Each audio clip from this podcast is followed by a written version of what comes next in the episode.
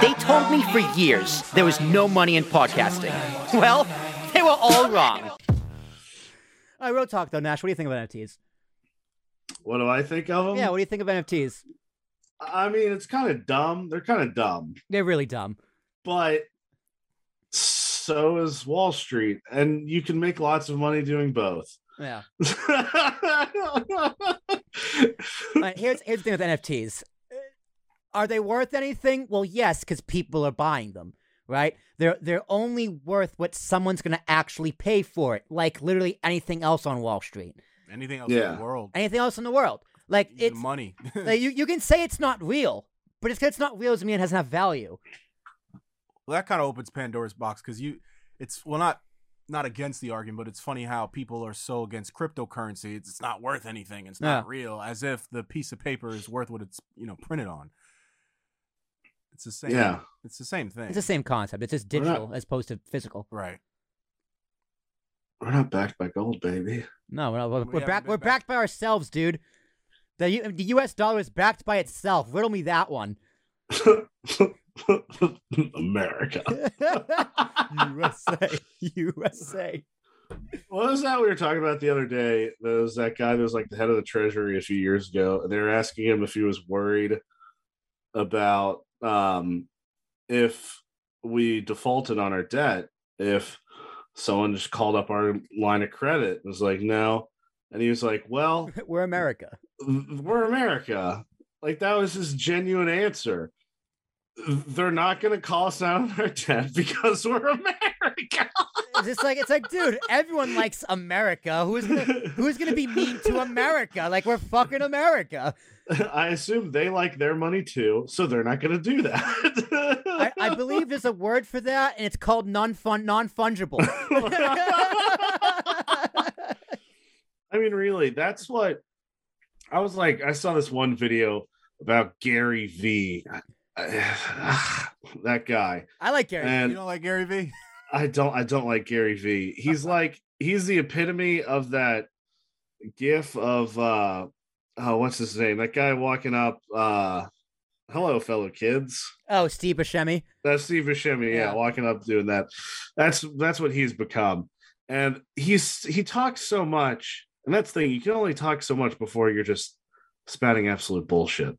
Yeah. And so Trust me, I know. he he was talking about how it's going to replace airline tickets and all that moving forward like no no it's not is the airline ticket function broken now no because they just give you a code that is unique already that's it They're gonna The give you an airline ticket unique. on the blockchain as opposed to the app. Like, like that's the stupidest thing I've ever heard. I mean, they might use it for verifying other things, but to think that it's going to become such like a common thing that the federal government would adopt is stupid. Well, that's the thing about cryptocurrencies in general, right? And these alternative sources of money, like NFTs, crypto, Ethereum, what have you. Like once the government adopts it, doesn't it completely defeat the purpose of what it was made for in the first place? Yeah, kind yeah. Well, yes and no. Or is it because now it's more it becomes legitimized, so it's actually worth something because it's legitimized by the government? Yeah, that or uh, that's probably what would happen most likely because um, when you get like genuinely the most accepted use, or it's like are really impoverished countries that are utterly wrecked. If you have the capacity to use cryptocurrency, you're probably going to because it's going to end up being more stable than your country's government. Right. Like I'm pretty sure that's what happened in Costa Rica. They're having, um, I think it was Costa Rica. I Yeah, I know, think it was I Costa El, Rica. El Salvador made it their official currency. Yeah, okay, El Salvador then. Um it's because they're you can't really rely on the government currency, so they're going to allow crypto now because it makes more sense because it's not directly tied to the product the GDP of that country. It's free. It's all over the world. You can't pin it down, so you can't sort of say one thing is going to utterly destroy it. Yeah.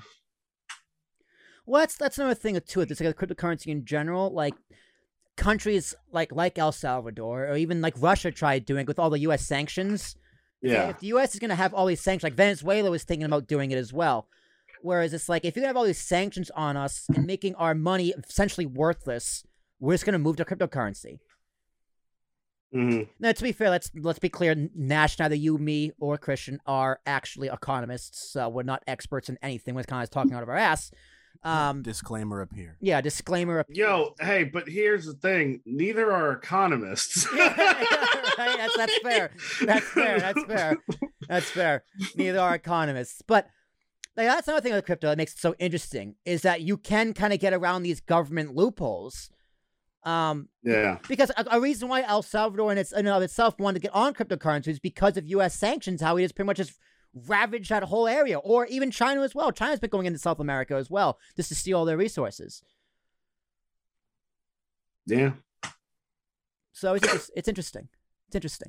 But I guess my final thing on um, on cryptocurrency is, is what can you actually do with cryptocurrency other than convince someone else to buy it? That's the problem.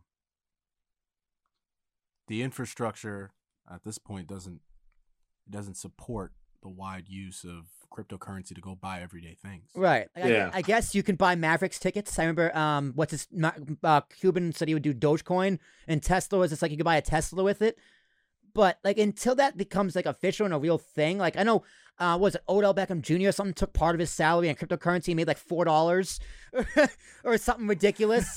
Like Well, we- I, have, I have cryptocurrency. I'm gonna go buy a Tesla now. Like, what, what, Right? what can you go do with it realistically? Yeah. it's like Pe- I think Peter Schiff said it best. Peter Schiff is an actual economist, libertarian. Nash, you have thoughts about him. Uh, but he was, he was just like he was like if one person had all of the cryptocurrency in the world a- at and they owned all of it, it means it's worthless. It means absolutely nothing.